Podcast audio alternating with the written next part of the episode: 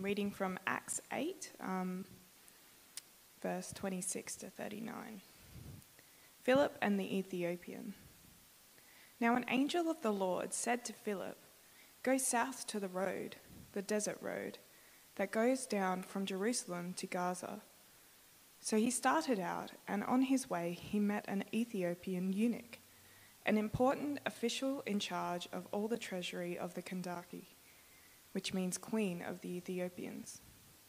This man had gone to Jerusalem to worship, and on his way home was sitting in his chariot, reading the book of Isaiah the prophet. The Spirit told Philip, Go to that chariot and stay near it. Then Philip ran up to the chariot and heard the man reading Isaiah the prophet. Do you understand what you're reading?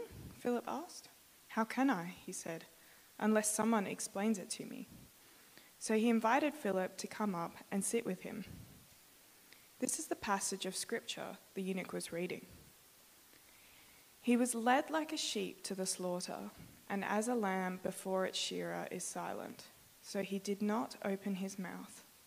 In his humiliation, he was deprived of justice. Who can speak of his descendants? For his life was taken from the earth. The eunuch asked Philip, Tell me, please, who is the prophet talking about, himself or someone else? Then Philip began with that very then Philip began with that very passage of scripture and told him the good news about Jesus. As they traveled along the road, they came to some water, and the eunuch said, Look, here is water. What can stand in the way of my being baptized? And he gave orders to stop the chariot. Then both Philip and the eunuch went down into the water, and Philip baptized him. When they came up out of the water, the Spirit of the Lord suddenly took Philip away, and the eunuch did not see him again but went on his way rejoicing. This is the word of the Lord.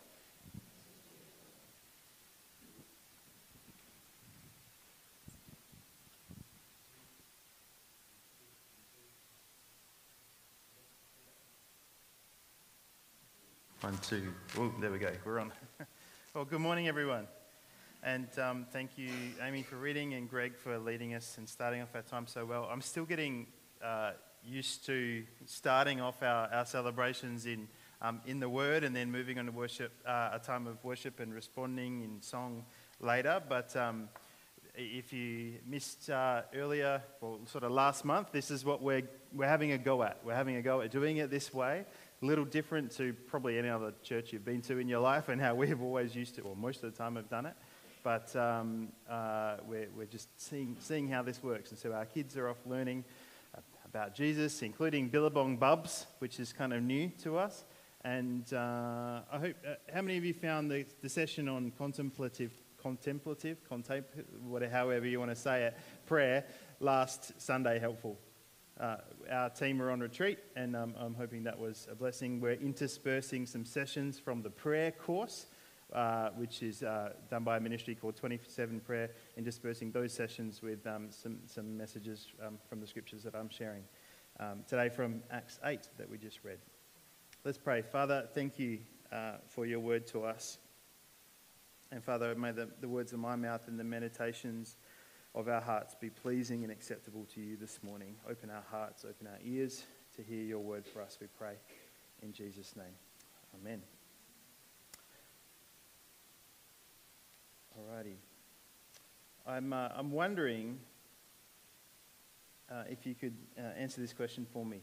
Uh, multiple choice question. Yeah. When you feel God's asking you to do something, do you think you, that we should A, respond even if we're not sure that it's Him, or B, wait until we're really certain that it's Him, lest we get it wrong? What do you think? C, yeah, yeah. Good answer. Option C. Let's talk about option C for the next 20 minutes. Last week, uh, as I mentioned, session six from the prayer course, contemplation, contemplative prayer.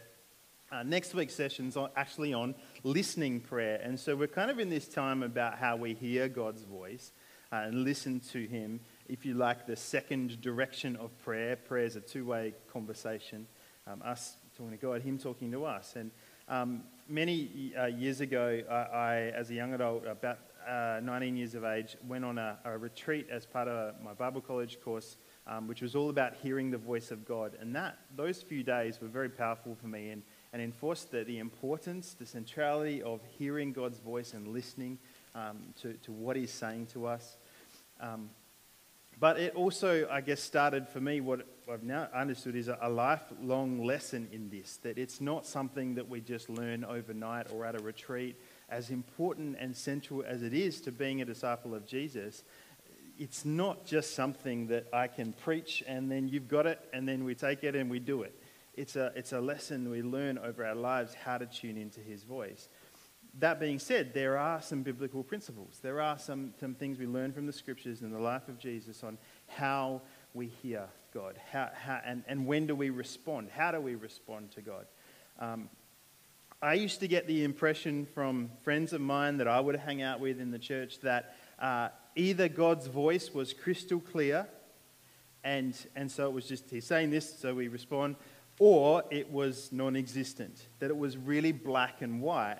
Um, and, and I would get a little discouraged. Why didn't I hear God's voice? Or maybe sometimes I'd, I'd sort of hear God speak, but then it'd be gone. And, and, and so I started to realize okay, maybe it's not quite so. Sometimes God's voice, God's voice is crystal clear, and sometimes He's just not speaking. But, um, but there's a process here, and a learning and a tuning in um, that we learn over a lifetime.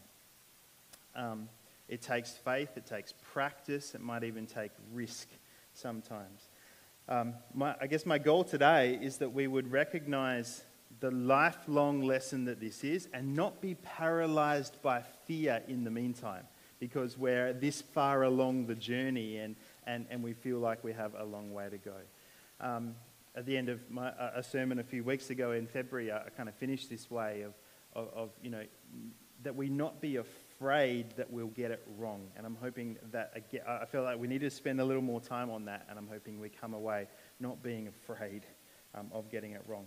Uh, so, the title of my message today is uh, Is That You, Lord? And uh, I want to briefly touch on why we listen to, for God's voice, listen to God's voice, and, and then spend more, the, more time on the how. Uh, and hopefully, my offering this morning is, is helpful to you.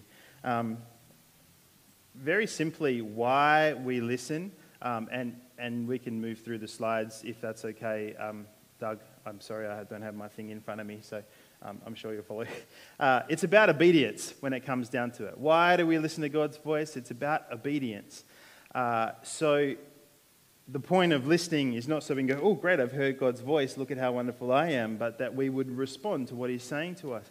Obedience I, have come to see is, is a, a chance to respond in gratitude to our Father who loves us. It's not a chance to prove our worth to Him, as in we're obedient to God, and therefore, because we've done that, now we're worthy. It's not that. Our obedience is a response in gratitude to the fact that He's already made us worthy and He already sees us as worthy to be His children. Only in obedience does, does, God's, does hearing God's voice bear good fruit, though, right? Even, even if that obedience to what he's saying is not sort of, okay, God's saying, go talk to that person, or God's saying, go change your career to this, but if God's saying a word of affirmation over you, if God's saying, I, I love you and I want you to know you're my child, obedience might sometimes be as simple as accepting that. It's not always just about uh, doing the thing that he's told you to do, sometimes it's about accepting obediently what he's saying he sees us as, that he loves us. The life of uh, a disciple of Jesus is essentially to listen and obey, to listen and obey. And there's this rhythm in life where we listen and obey, listen and obey. It's about obedience. So, this is the why we listen to God.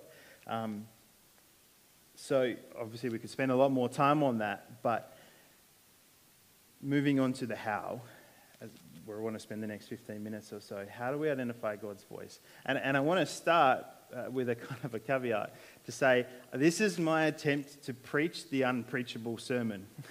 Because I, I feel com- like, uh, like I said, it's a lifelong lesson and it's, it's impossible, as with many elements of following Jesus, I admit, but certainly this, it's impossible to sort of give like th- let's do this these three steps or these four steps and this will be how we hear god's voice. This is this is but scratching the surface of a, of a lesson we learn in relationship with god over a lifetime. Um, and it's not to sort of you know be a cop out but just to say this is a few things from what i see in the scriptures and what i've learned in even just recent years that how we might approach listening to god's voice. And I hope it's helpful for you. The first one I would say, uh, point one, is to keep your ears open, that we would keep our ears open. Maybe that goes without saying, um, but we've got to keep our spiritual ears pricked up all the time. This is twofold, and if we go to the, the, next, uh, the next slide, it's heart and head. What I mean by that is we both have to, in our heart, want to hear his voice. There's got to be a desire. That's part of keeping our, ear, our spiritual ears open. Hungry for him, for, hungry for relationship with him. And then we've got to actually understand. We've got to have that head level knowledge of how God speaks, that His word has been given to us and He speaks through it, as, as well as other things that we learn from the scriptures. So, on the one hand, a perfect theological understanding of how God speaks through the Bible, hermeneutics, and correct use of spiritual gifts, and uh, all of that is of little value, I think you would agree, if there's not a desire. If there's not this, this desire and hunger that this, the personal, loving Father would speak to us. We can understand it all, but if we don't really want it, what's the point? On the other hand, we will get stuck, and maybe this is your experience. If you want to hear his voice more than anything, but you stand under a cloud waiting for him to write it, uh, you know, in the cloud because God has spoken and He has given us a, a ways in which He speaks that we need to understand. So that's what I mean. There's a heart level and there's a head level of keeping our ears open. With regards to the Bible, we believe uh, wholeheartedly that God first and foremost speaks through His Word, through the Scriptures, through the Bible. This is the inspired and infallible Word of God. God never speaks anything contrary to his written word. We also believe wholeheartedly that the Bible is not God. I am not holding God in my hand right now. And yet, evangelicals, most of us, are, are guilty of acting that way sometimes. God is a personal God. He has spoken through his word. And he uses his word to speak personally and intimately today and he speaks sometimes completely apart from, yet never contrary to his word, his written word. Right? God speaks through prophecy and through visions and through impressions and through common sense and, and wisdom from godly people and advice. God speaks in a whole heap of ways, and yet it starts with his word. And so, I guess the more important question again coming, that we've come back to is are your spiritual ears open, heart and head? In Acts chapter 8, that we, and you might be wondering, oh, why, why did we read that as the Bible reading? The, the, the reason and, and what has stuck with, uh, remember I, I referred to this a few weeks ago, but what's stuck with me from this scripture is that the writer Luke, um, who wrote the Gospel of Luke and the book of Acts, clearly was not bothered about how Philip the disciple in the, in the story, was seen to have heard God's voice. The, the method, how he heard God, was not the issue here um, when he was led to share the gospel, the good news of Jesus, with the Ethiopian man. Did God speak through the Bible in this passage? Yes, he went up to the cart and the guy's reading Isaiah and he used that to, to share who Jesus is. Did God lead by the Holy Spirit? Yes. Did God speak through an angel? Yes. All three happen in this passage. The point is not that any one of them was more or less important. The point and what mattered is that Philip's ears were open. His ears were open to the angel that, I mean, that doesn't happen very often for me. I don't know about you if there's an angel who visits you every night. I think it's more of a rare occasion. Led, led by the Holy Spirit, prompted, guided, maybe more through his word, absolutely. But the point was not how here, it was that Philip's ears were open. And the most simple, simple and practical advice that I've ever had when it comes to keeping my ears open to God's voice is, is simply this. If we go next slide. Look and listen for the moments that grab your attention. That doesn't sound overly spiritual.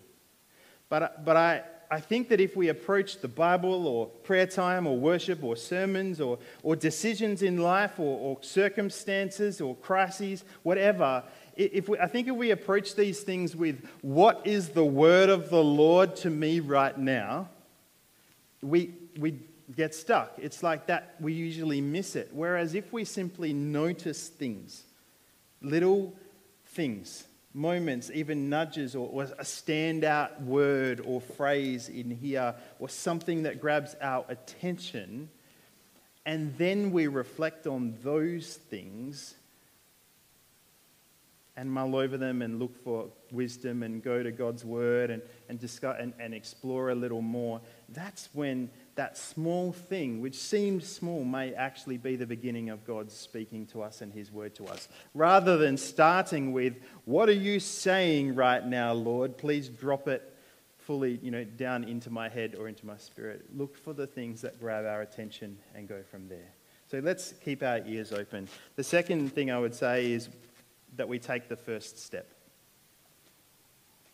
What I, I love about the story with Philip and the Ethiopian eunuch is that God didn't lay out the whole plan from the beginning. It's like, okay, Philip, go over here. There's going to be a guy in a cart, then he's going to be reading Isaiah. Go say this, da da da da. He said, go over there. And the angel came and said, I don't want you to go over to this area. Then the Spirit led, then the Bible. When God speaks, he normally gives us one step at a time. Many of you know the, the, the verse, Psalm 119, 105. Your word is a lamp to my feet and a spotlight to my future. Um, I mean, the word is a lamp. It's not that. The word is a lamp to my feet. Think about like an oil lamp, not a, a, a like high beam headlights from your SUV, sort of showing you the whole way exactly where you're going. So often God's word is one step. What's the next step? Okay, I can just see where I need to take the next step. And sometimes it's taking the first step that matters. And this can be frustrating, right? Because it's like, I kind of want to know where this journey is leading, God. I want to know, I'd like to know where this is heading. What path are you taking me down? But God's more interested in the relationship than the results. I, am very like, I want to see the end game here. I want to see the results. I mean, you, I, I don't know about you, like watch, watching TV shows that basically on purpose have the after credits scene that open up all these other questions for you. Some of you are laughing because you know exactly what I'm talking about. It's like, ah, now I don't know where this is heading, and you're left guessing and watching endless YouTube. Anyway. Um, but he's more interested in the next step, the next step, the relationship, than the end result. Um, if we're results focused, it's like, where is this going to end? What's this going to produce in the long run? We get paralyzed because, like, I don't know if I want to take the first step. If we're focused on trusting God and our relationship with Him, it doesn't matter what follow, the following step might be because this is obedience. This is what uh, it's about right now, just taking the step. even if um, even if that, that ends up in a circle and gets us nowhere, we've been obedient to God. And God is not looking for results that prove your worth to Him. I think this is where it's rooted, that we're trying to prove our worth to God. If I can get to the end, God, I will have proved myself to you, as opposed to if I can just take a step, that's out of, that's out of gratitude that you're already given me a worthiness in your eyes. So when we think God's speaking, even if it seems small or incomplete or insignificant, we need to respond. Just take a step. Make the phone call, read the passage again, take the step. You know, um, mark out that 10 minutes of time in your calendar, whatever it is that feel, you feel is the first step. Um, then we need to wait a while. Um, I, I wanted to leave this one out and jump to the fourth and final point because I'm impatient. Um, but uh, some, some wise people have taught me you can't ignore this. That just waiting, that waiting on God is, is so important in this, in the process of listening to Him. When we open our ears and then take, take a step, we often then have a chance to let God speak again and to, to wait on Him, to, to seek wise counsel, to let Him show us the next step, to explore biblical guidance. In some cases, it's just to realize that this so far was just a dumb idea spinning around in our head because it's, there's not actually peace from God about it. And so the, the, the, the first step we take we, well, thankfully that, that, we took, thankfully, thankfully it didn't take us too far because now we need to go back. It wasn't God in the first place. And so whatever waiting ends up being, we sometimes need to wait. Um, one of the primary uh, parts is not the right word, but you know, a, a big part of God's character, a big, a big um, yeah, who God is, is, is He's patient. Um, this is wonderful to know sometimes when we need God to be patient with us, and then sometimes it rubs up against our impatience that God is so patient and we are not, and so it's frustrating. Um, you know, we want to make plans, progress projects, um, especially once we've taken the first step in obedience, right? Right, God, I'm on your path now. Let's do this. Come on. Um, some of you will remember the old Leeroy Jenkins video. Um, okay, only like two people. That, don't worry, just, just let that one slide, right? It's just like this guy, charge in, let's go, let's do this. And then, like, we haven't actually, we're just, we're just going ahead of God way, way too quickly. But again, the goal is not results, it's relationship. The goal is to walk in step with the Spirit. I, I was reminded recently that the fruit of the Spirit in Galatians 5, right, it's, it's not the goal, it's the, it's the outworking of walk in step with the Spirit.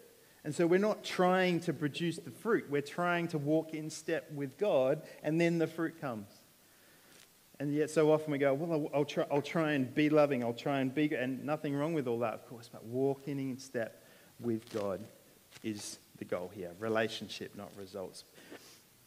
Now, here's where this sermon begins to fall quite short, from, in my opinion, when it comes to a lesson on, how, I guess, how we identify and respond in obedience to God's voice. Because at some point we need to move from waiting to the next point, which is taking a risk. But as of right now, at about 10:33 on 7th of March 2021, I'm really not sure how to identify when that is the case. uh, this is the question: When do we move from waiting to taking a risk? I don't think there's any set answer to that. But at some point, when when we've sought out biblical guidance and godly wisdom, I just know that sometimes God doesn't make the next step very clear and He says we have to step out in faith. We have to take a risk. It doesn't matter how small or big it is, whether it's choosing which Bible passage to read because we feel God has said, and the first step was uh, spend some time in the Word each day, or whether it's a career change because God's led us out of something that we were in. At some point, we may have to just step out and, and that question I opened with, yeah, I wish there was an option C from either wait until we're sure and we're clear on what God's saying versus just we have to take a step. Do we wait a little long, longer? Do we, do we wait? Or do we go, I think God's saying this, let's go? There's no hard and fast rule. What I would say though is this Jesus is okay with failure. Jesus is not looking to berate you or I because we desired to do what he asked of us. We, we said, okay, I feel it's this God, and we stepped out, but we got it a bit wrong. Jesus is okay with failure, and, and he would rather you seek his word, his voice, with all your heart and fail spectacularly as you respond in what you feel uh, with all your heart is obedience because you didn't quite get it, didn't quite hear him correctly. He was saying, Actually, it was here I wanted you. He would rather that than you hear his voice but not respond either because you either weren't sure or you weren't willing. A friend of mine puts it this way Jesus has a high tolerance. If you read the scripture and look at how he interacted with his disciples, Jesus has a high tolerance for failure but a low tolerance for disobedience. And, and even in disobedience, those kinds of failures, God, God is a God of second chances. Thank, thank the Lord. Thank, thank you, God. Um, just look at Jonah. Nope, sorry, God, I'm going this way.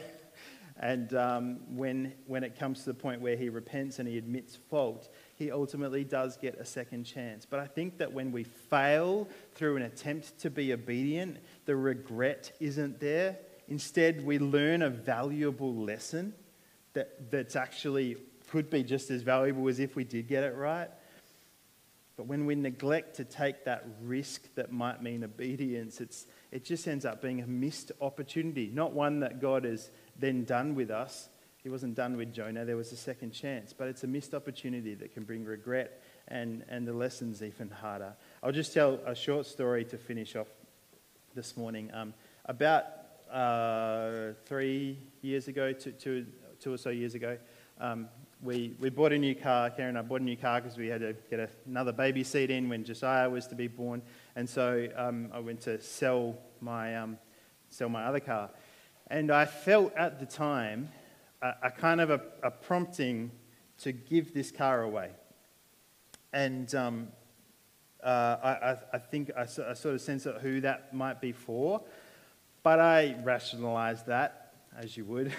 and, and went, oh, that, that might just be me trying to, you know, think of something noble that I can do. I don't, I don't know.